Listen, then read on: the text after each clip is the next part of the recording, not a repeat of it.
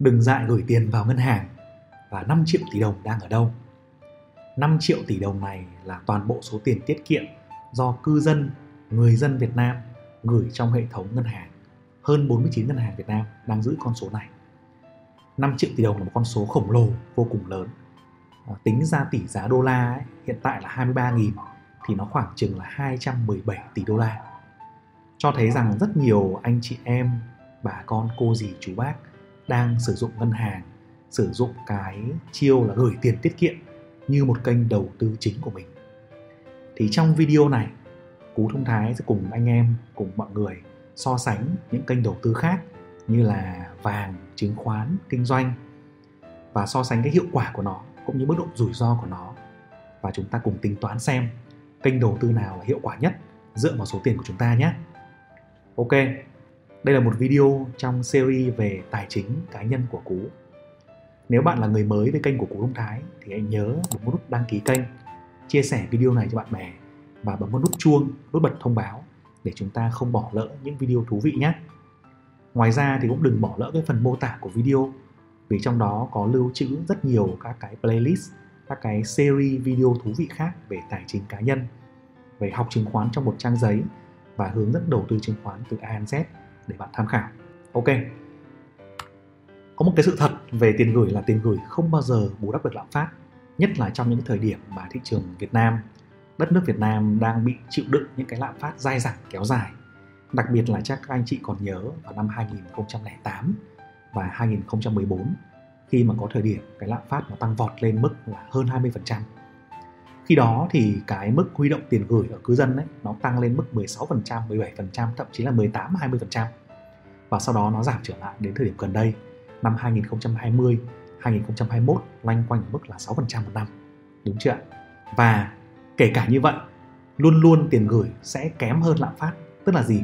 Tức là chúng ta gửi tiền vào ngân hàng ấy thì nó chỉ có hiệu quả trong một thời gian ngắn thôi.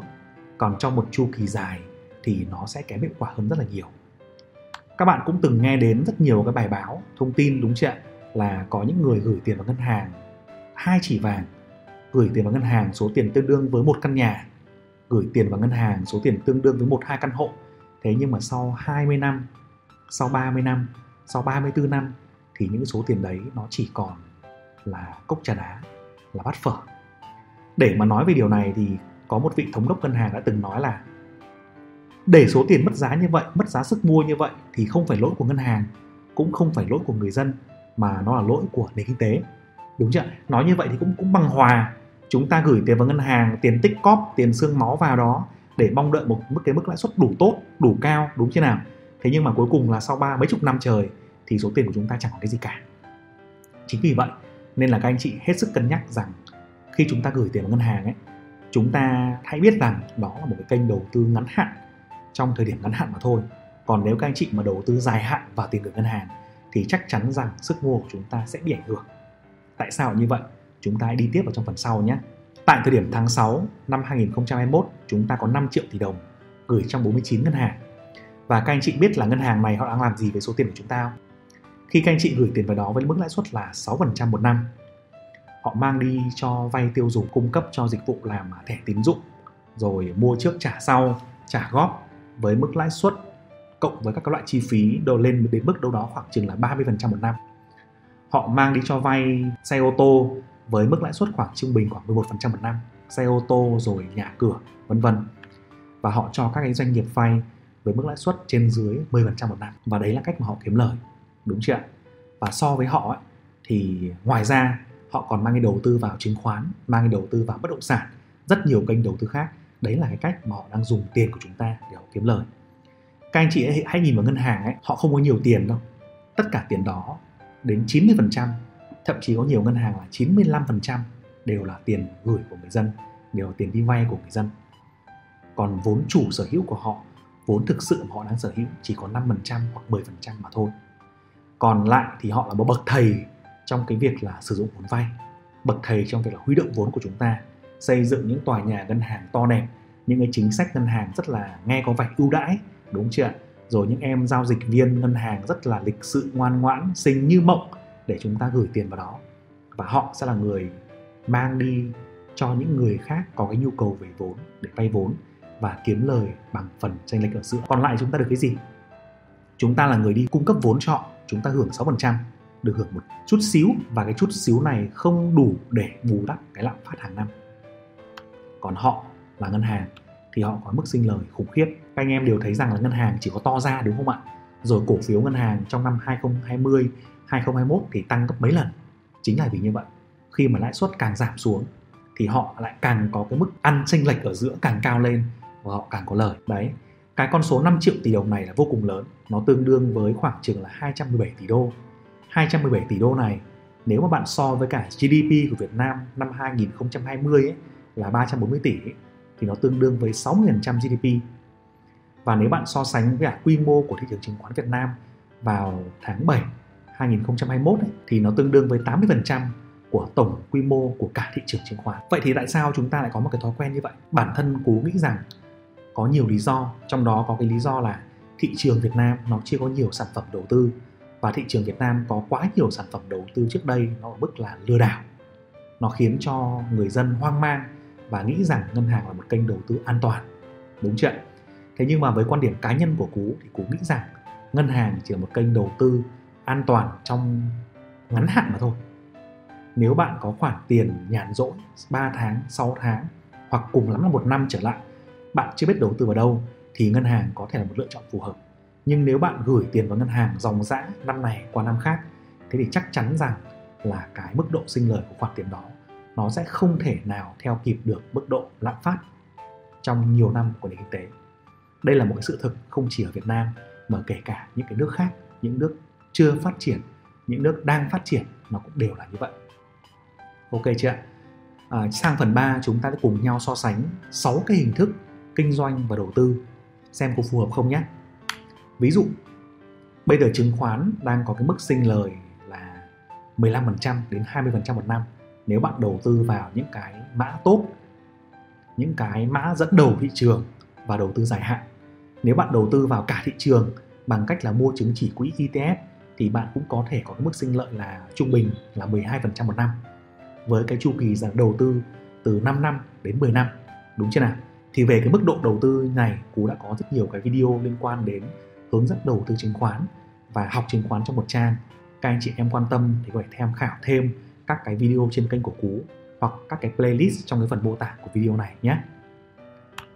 Cái kênh thứ hai chúng ta quan tâm là kênh trái phiếu doanh nghiệp thì có mức độ sinh lời khoảng từ 8% đến 12% một năm.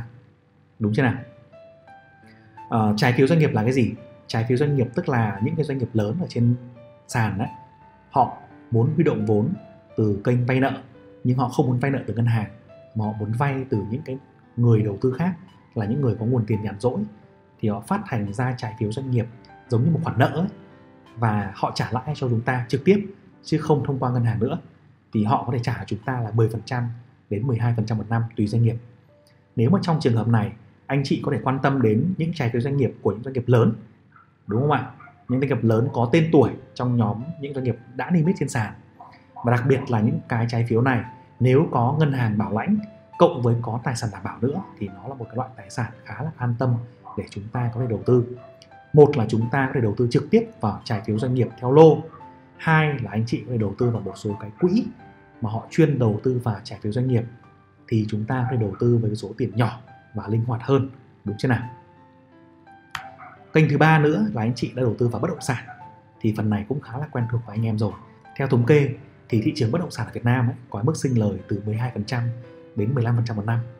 Đây là bất động sản về đất đất ấy, về đất tức là đất thổ cư đất nền thì có mức độ sinh lời như vậy còn nếu anh chị đầu tư vào chung cư thì mức sinh lời sẽ kém hơn. Hoặc nếu anh chị đầu tư vào nhà cho thuê thì mức độ sinh lời sẽ kém hơn. Đúng chưa nhà cho thuê thì ờ, tùy vào từng thành phố chỉ có mức độ sinh lời khoảng chừng 3%, 2% một năm tùy vào từng thời điểm. Đúng chưa ngoài ra thì mức độ tăng giá của nó cũng chỉ vài phần trăm một năm thôi gọi là để giữ giá chứ không thể nào mà sinh lời giống như đất nền được. Cái phần thứ tư mà chúng ta quan tâm chính là vàng. Vàng thì có mức sinh lời là khoảng 11% một năm theo thống kê nhưng hiện nay thì vàng đang dần dần mất đi cái sự hấp dẫn của nó. Trong 2 năm gần đây khi mà cả thị trường vàng trên toàn thế giới các anh chị thấy rằng là nó không tăng được vượt mức lịch sử là 1.900 đô một ounce cũng như là vàng trong nước loanh quanh chứ không vượt đỉnh được. À, thì mình cũng đang dần dần xem xét lại cái kênh đầu tư này. Theo cú thì chúng ta nên xem xét lại kênh đầu tư này. Nó không còn có sự uy lực của nó trong vòng mấy chục năm qua nữa mà nó đang giảm dần cái sự lấp lánh của nó, giảm dần cái sự hấp dẫn của nó. Bởi vì hai năm qua chính là hai cái năm mà thế giới bơm tiền ra nhiều nhất, chính là hai cái năm mà có cái dòng tiền rẻ trên thị trường nhất. Thế tuy nhiên vàng lại không tăng giá nhiều. Thế thì chúng ta cần phải xem xét lại rằng là liệu vàng trong những năm tới nó có tăng giá hay không. Về cái lý do tại sao như vậy thì lát nữa cú sẽ có một cái giải thích ở trong cái phần dưới. Rồi, cái phần thứ năm nữa là chúng ta có thể bỏ vốn ra kinh doanh. Đúng chưa chúng ta kinh doanh nhà hàng, chúng ta kinh doanh quán cà phê, hay chúng ta mở cơ sở kinh doanh dịch vụ, hay là một loại hình kinh doanh nào đó mà chúng ta có lợi thế. Và chúng ta cũng mong muốn cái mức lợi ích nếu chúng ta bỏ tiền ra kinh doanh rồi. Đã bỏ chất xám ra, bỏ tiền vốn ra, bỏ thời gian ra kinh doanh, thì cái mức lợi ích tối thiểu phải mang về là 30% một năm mới xứng đáng. Đúng chưa nếu anh chị nào mà đã bỏ tiền của mình ra kinh doanh, chấp nhận mất vốn, bỏ thời gian ra kinh doanh mà không mang về được 30% một năm thì mình tin rằng là anh chị đang thu được cái mức lợi nhuận thấp hơn cái rủi ro của mình bỏ ra rất nhiều. Tại vì sao lại như vậy? Tại vì kinh doanh thực sự là một công việc không dễ. Nhất là các anh chị mở nhà hàng, mở cà phê ra ờ, mở những cái quán dịch vụ ra, thì trong những cái năm kinh tế khó khăn vừa rồi, chúng ta phải chịu rất là nhiều đòn đau, đòn thiệt hại mà chúng ta không thu được cái lợi nhuận đủ lớn. Thì cái rõ ràng cái việc kinh doanh này là không hiệu quả, đúng chưa còn nếu chúng ta bỏ tiền ra kinh doanh à, và mình tin rằng là cũng chỉ có chừng khoảng là 5% tổng số những anh chị à, có tiền thì phù hợp với hình thức này thôi. Còn đâu đa phần chúng ta sẽ phù hợp với hình thức là chúng ta kinh doanh nhỏ hoặc chúng ta à, làm công ăn lương và chúng ta có thu nhập tốt là hơn là tự kinh doanh. Rồi và cái cuối cùng nó là cái kênh rất là mới nó là cái tiền mã hóa. Tiền mã hóa mà các anh chị hay được nghe với cái hình thức cái tên quen thuộc hơn nó là bitcoin đúng không ạ? Thì theo cú nhất định rằng cái kênh đầu tư vào tiền mã hóa này nó đang hút bớt cái sức nóng của cái vàng cái kênh đầu tư vàng. À, hiện nay cái tổng vốn hóa của thị trường tiền mã hóa trên toàn thế giới ấy, nó đến thời điểm tháng 6 năm 2021 nó khoảng chừng là 2.000 tỷ đô. Còn vàng thì nó đâu đó khoảng chừng là 10.000 tỷ đô. Rất nhiều nhà đầu tư trên thế giới cả những cái tổ chức lớn À, quản lý tài sản rất lớn. Cả những nhà đầu tư cá nhân, cả những quỹ đầu tư thì họ đang dần dần là chuyển một phần tiền của mình sang từ vàng sang tiền mã hóa. Ví dụ, trước đây thì họ đầu tư vào vàng khoảng chừng 5% nhưng bây giờ thì họ sẽ đầu tư vào vàng khoảng chừng 3% thôi, hoặc 4% thôi. Còn 1% hoặc 2% thì họ sẽ chuyển sang đầu tư vào tiền mã hóa. Vì có rất nhiều cái học thuyết, rất nhiều cái lý do, rất nhiều cái sự ủng hộ cho rằng tiền mã hóa cũng là một kênh đầu tư uh, có thể thay thế được vàng trong tương lai khi nó đáp ứng được một số cái tiêu chí như là sự uh, khan hiếm này như là sự uh, uh, giống như tiền tệ nó dễ dàng trao đổi được và nó có khả năng phát triển mạnh mẽ trong tương lai với rất nhiều ứng dụng ở trên nó. Tất nhiên là đầu tư vào tiền mã hóa như thế nào? Đầu tư vào tiền mã hóa là loại tiền gì? Đầu tư vào tiền mã hóa ở đâu để tránh lừa đảo thì cú sẽ làm trong một cái video khác nhưng mà trong cái video này, chúng ta hãy hiểu rằng tiền mã hóa cũng là một kênh đầu tư tiềm năng mà các anh chị nên cân nhắc và nghiên cứu kỹ nó trong tương lai nhé. Cú cũng có một series về blockchain là à, phổ cập blockchain cho mọi người ở trên postcard và sắp tới mình sẽ làm trên youtube. Anh chị em nào quan tâm đến series đó thì có thể xem cái link postcard trong phần mô tả nhé. Ok chưa ạ thì kênh tiền mã hóa này hiện nay thì nó đang có cái mức sinh lời rất là thất thường còn nó có thể tăng giảm rất nhiều lần trong một năm một năm có thể giảm đến 50%, 70% nhưng cũng có năm nó tăng đến 5 lần, 3 lần rồi tăng đến 10 lần, thậm chí có những đồng tiền tăng đến 100 lần. Thế thì đây là một kênh đầu tư nó rất là rủi ro, rủi ro cực kỳ cao nhưng bù lại nó cũng mang lại cái lợi nhuận cực kỳ cao cho anh chị. Chính vì vậy thì cố nghĩ rằng nếu các anh chị mà có một khoản tiền khoảng chừng 2% hoặc 5% tổng tài sản thì các anh chị cũng nên cân nhắc đầu tư vào tiền mã hóa một phần tiền nhưng mà chỉ đầu tư vào những đồng tiền mã hóa có cái sự an toàn và uy tín lớn nhất trên CoinMarketCap rồi nhé. Rồi. Vậy thì sau khi mà chúng ta xem xét 6 cái hình thức kinh doanh này, thì bây giờ chúng ta có gợi ý nào để nhìn lại cái số tiền gửi mà chúng ta đang có trong ngân hàng hay không? Thì ờ, Cú cho rằng có thể gợi ý cho các anh chị phân bổ cái danh mục như sau nó sẽ dựa vào cái nguồn vốn của anh chị. Là nguồn vốn đó nó dài hay ngắn, đúng chưa ví dụ các anh chị có cái nguồn vốn mà các anh chị chỉ nhàn rỗi trong 6 tháng thôi. 6 tháng sau là chúng ta phải nộp tiền học cho con. 6 tháng sau chúng ta phải bỏ tiền vào mua nhà. 6 tháng sau chúng ta phải bỏ tiền vào dự án. Thì chúng ta không nên đầu tư vào cái gì cả. Vì 6 tháng là thời gian rất là ngắn. Chúng ta nếu mà đầu tư vào một cái tài sản rủi ro ở trên, mặc dù là mức lãi suất có thể cao đấy, nhưng mà nhỡ thị trường nó xoay chiều, không rút vốn ra được thì sẽ cực kỳ mệt mỏi đúng chưa ạ? thì nếu mà nguồn vốn dưới 6 tháng, anh chị vẫn nên đầu tư vào tiền gửi ngân hàng nếu mà nguồn vốn từ 12 tháng trở lại, thì anh chị có thể cân nhắc là đầu tư vào vàng hoặc đầu tư vào chứng khoán ở mức độ là an toàn hoặc đầu tư vào trái phiếu doanh nghiệp hoặc trái phiếu chính phủ có cái mức lãi suất cao hơn đúng chưa ạ? thì đầu tư vào trái phiếu như thế nào đầu tư vào vàng hoặc một phần nhỏ thôi, đầu tư vào chứng khoán. Chứng khoán mà một năm thì vẫn là chu kỳ ngắn, chu kỳ rất là ngắn. Bởi vì chứng khoán có những cái năm nó giảm giá đến ba bốn chục phần trăm, năm chục phần trăm. Nó có những năm tăng giá rất là khủng khiếp, nhưng có năm giảm giá. Nếu anh chị mà đầu tư vào chứng khoán lại có thời điểm mà nó đúng chu kỳ giảm giá thì rất là mệt mỏi, không rút ra được. Nên là chúng ta có thể cân nhắc đầu tư vào chứng khoán, nhưng không nên đầu tư vào nhiều, đúng chưa thì trong phần này chúng ta có thể kiếm những cái quỹ trái phiếu hoặc mua trái phiếu doanh nghiệp với kỳ hạn là 12 tháng để chúng ta có cái mức lợi suất cao hơn. Ok chưa? Và ngoài ra chúng ta phải cân nhắc một phần, chúng ta đầu tư vào vàng, một phần chúng ta đầu tư vào chứng khoán. Đó. Nếu các anh chị có một cái nguồn vốn nhàn rỗi dài hơn nữa, ví dụ như là 5 năm trở xuống, thì những cái kênh đầu tư nó chính là bất động sản. Rất là tốt. Những kênh đầu tư khác đó có thể có thể là vàng và chứng khoán thì là kênh mà cú sẽ khuyến nghị các anh chị nên cân nhắc vào lúc này. Bởi vì chứng khoán bắt đầu trong cái chu kỳ là từ 3 năm đến 5 năm thì nó sẽ có một cái sự sinh lời khá là vững mạnh.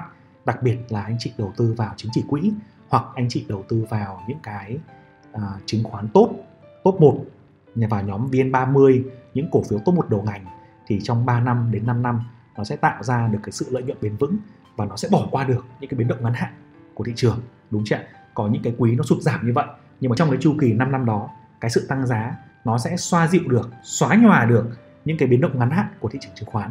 Đúng chưa và chúng ta sẽ có mức lợi nhuận an toàn và ổn định hơn. Rồi và nếu mà chúng ta có cái nguồn vốn có cái mức độ uh, nhàn rỗi trong vòng 10 năm thì sao? Đúng không ạ? Thậm chí là hơn 10 năm nữa. Thế thì cú khuyến khích các anh chị nên đầu tư mạnh vào bất động sản nên đầu tư mạnh vào chứng khoán. Bất động sản ở đây chính là đất đất nền đúng chưa chứng khoán đây chính là chứng khoán của những doanh nghiệp tốt, doanh nghiệp đầu ngành hoặc là chứng chỉ quỹ. Trong trường hợp các anh chị không có thời gian theo dõi, nghiên cứu, sát thị trường và các anh chị nên phân bổ một cái phần tiền, khoảng chừng 5% cái số tiền nhàn rỗi mình không cần dùng đến trong 10 năm nữa đầu tư vào tiền mã hóa. Thì đây là một cái lời khuyên đầu tư rủi ro, một cái sự phân bổ tài sản rủi ro của cú và trong cá nhân mình đang làm. Các anh chị có thể cân nhắc và xem xét thì mình thấy rằng đấy là một cái thị trường sẽ có tiềm năng trong vòng 10 năm tới. Nhưng chúng ta chỉ nên đầu tư 5% mà thôi. Thì đây là một cái video mà cú mong rằng có thể giúp các anh chị nào mà đang để quá nhiều tiền gửi trong ngân hàng và không biết đầu tư vào đâu thì các anh chị có thể bắt đầu có cái định hướng để à bây giờ mình sẽ bỏ tiền của mình đầu tư vào khoản A là chứng khoán, đầu tư vào khoản B là trái phiếu doanh nghiệp, đầu tư vào khoản C là bất động sản và đầu tư vào khoản D là kinh doanh hay là vàng hay là tiền mã hóa nhé. Các anh chị sẽ tối ưu được cái tài sản của mình và nó có cái mức tăng trưởng đột biến hơn so là các anh chị để tiền ngân hàng rất là nhiều. À, hãy nhớ cân nhắc và nghiên cứu kỹ từng kênh đầu tư. Chúng ta không bắt buộc phải đầu tư vào tất cả những kênh trên. Chúng ta chỉ cần bỏ tiền vào một vài kênh trên, những kênh mà chúng ta hiểu rõ nhất mà thôi. Và đó sẽ là cách đầu tư mà hiệu quả nhất. Chứ nếu mà chúng ta đầu tư giàn trải quá nhiều kênh mà chúng ta không theo dõi được, chúng ta không nắm bắt được thì đấy lại là một cái điều mà không nên làm. Đúng chưa? Hy vọng các anh chị đã nắm được và rút ra được một cái phần kiến thức nào đó cho mình trong video này. Nếu anh chị thích video này thì hãy nhớ bấm like và chia sẻ nó cho bạn bè của mình nhé. Và các anh chị muốn Cú Thông Thái làm video về chủ đề nào trong lĩnh vực tài chính chứng khoán, tài chính cá nhân, đầu tư thì hãy để thông tin trong phần comment nhé. Xin chào và chúc anh chị thành công.